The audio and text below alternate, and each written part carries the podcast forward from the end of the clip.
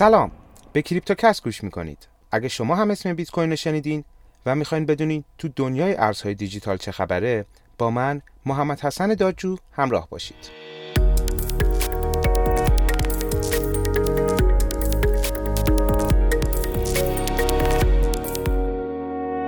تو این پادکست می‌خوام از فراز و فرود ارزهای دیجیتال در پی اصلاح قیمتی بیت کوین صحبت کنم. سقوط ارزش بیت کوین در پی اصلاح قیمتی اون باعث اصلاح در آلت کوین ها و افت ارزش بازار ارزهای دیجیتال از محدوده 2200 میلیارد دلار به حدود 1800 میلیارد دلار شد. این اصلاح تا امروز باعث افت قیمت بیت کوین تا حدود 47 هزار دلار شده و این محدوده قیمتی باعث بازگشت قیمت و صعود اون تا نزدیک های 55 هزار دلار شد.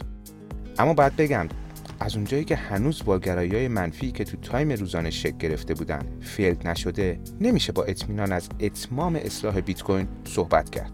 توی پرانتز بگم واگرایی منفی یعنی خط قله به قله تو روند صعودیمون در نمودار قیمت شیبش مثبته ولی خط قله به قله در اندیکاتورمون شیبش منفیه. پس اگه قصد ورود به بازار دارین بهتر فعلا دست نگه دارین. درست ارزهای دیجیتال شروع به اصلاح کردن. ولی تو همین شرایط هم کاربری و پذیرش اونو تو دنیای اقتصاد در حال رشده اپلیکیشن Venmo به کاربراش امکان خرید چهار ارز دیجیتال رو داده 70 میلیون کاربر آمریکایی این اپ می‌تونن با حداقل سرمایه یک دلار ارزهای دیجیتال بیت کوین، اتریوم، لایت کوین و بیت کوین کش رو خریداری و تو حسابشون نگهداری کنن. هفته پیش خبر ورود نشریه تایمز به دنیای ارزهای دیجیتال رو بهتون گفتیم. اونا با همکاری صرافی کریپتو پرداخت با ارزهای دیجیتال رو به عنوان روشی برای خرید حق اشتراک در اختیار خواننده هاشون گذاشتن. بعد از اونم استارتاپ نیویورکی WeWork با انتشار خبر همکاری خودش با BitPay و Coinbase گفته کاربرای این کمپانی می‌تونن حق اشتراک WeWork رو از طریق ارزهای دیجیتال خریداری کنند. تو پرانتز باید بگم که WeWork یک کمپانی بین‌المللیه که دفتر کار اشتراکی در اختیار شرکت های نوپا و استارتاپ جوون قرار میده و تو کشورهای زیادی شعبه داره. هتل George Residence که یک هتل لوکس تو شهر لاگوس نیجریه است گفته از این به بعد پرداخت با بیت کوین رو قبول می‌کنه. یانجو جورج مدیر این هتل گفته هتل 50 درصد از رزرواشو به بیت کوین اختصاص داده. او معتقده بیت کوین پول آینده است و نمی‌خواد شرکتش از این انقلاب جا بمونه. بانک مرکزی ایران هم به تاجرها اجازه داده برای دور زدن تحریم ها از ارزهای دیجیتال استخراج شده تو کشور برای واردات کالا استفاده کنند. اینجوری ماینرهای داخلی مشتری داخلی هم پیدا می‌کنن. بعد از جنجالی که بر سر قانونی یا غیرقانونی بودن معاملات ارزهای دیجیتال تو ترکیه به افتاد، مدیرعامل صرافی تودکس این کشور با دو میلیارد دلار از سرمایه کاربراش متواری شد. 400 هزار کاربر این صرافی نمی‌تونن به حساب خودشون وارد بشن و قاعدتا امکان برداشت یا انتقال دارایی های خودشون رو ندارن.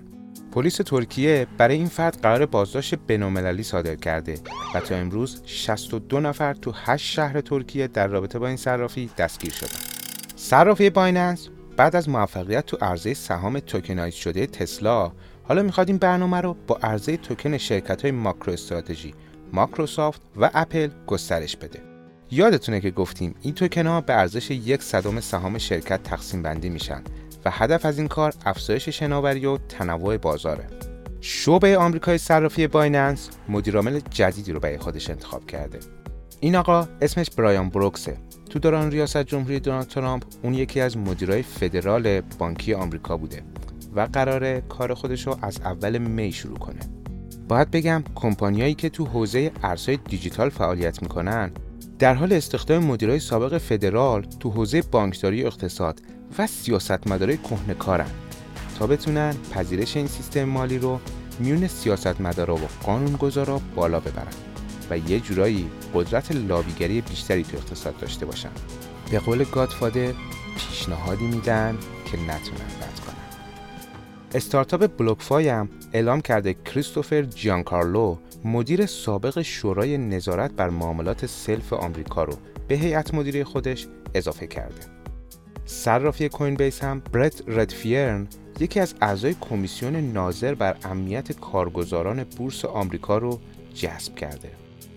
صرافی بایننس قبلا هم آقای مکس باکس سناتور بازنشسته ایالت مونتانا از حزب دموکرات و سفیر سابق آمریکا در چین رو به عنوان مشاور سیاسی خودش استخدام کرده بود. شرکت های آمریکایی به این بسنده نکردن و صرافی Coinbase و چندین کمپانی دیگه یک کمیسیون مشترک تشکیل دادن به نام The Crypto Council for Innovation تا با مذاکره با قانونگذارا بتونن زمینه قانونی و حقوقی لازم برای ورود ارزهای دیجیتال به اقتصاد سنتی آمریکا رو فراهم کنن. این گروه تو اولین اقدام خودشون مقاله به قلم آقای میشل مورل قائم مقام سابق سازمان CIA منتشر کردند که تو اون ادعا کرده رسانه های دولتی دارن به صورت قابل ملاحظه‌ای در نقش بیت کوین از معاملات زیرزمینی و پولشویی اغراق می‌کنن. شورای نظارت بر معاملات سلف آمریکا یا همون CFTC در حال بررسی درخواست صرافی بایننس برای انجام معاملات آتی روی ارزهای دیجیتال در آمریکاست. بایننس اعلام کرده که تمام قوانین و آیین های داخلی این سازمان رو رعایت کرده و انتظار داره این درخواست هرچه زودتر قبول بشه.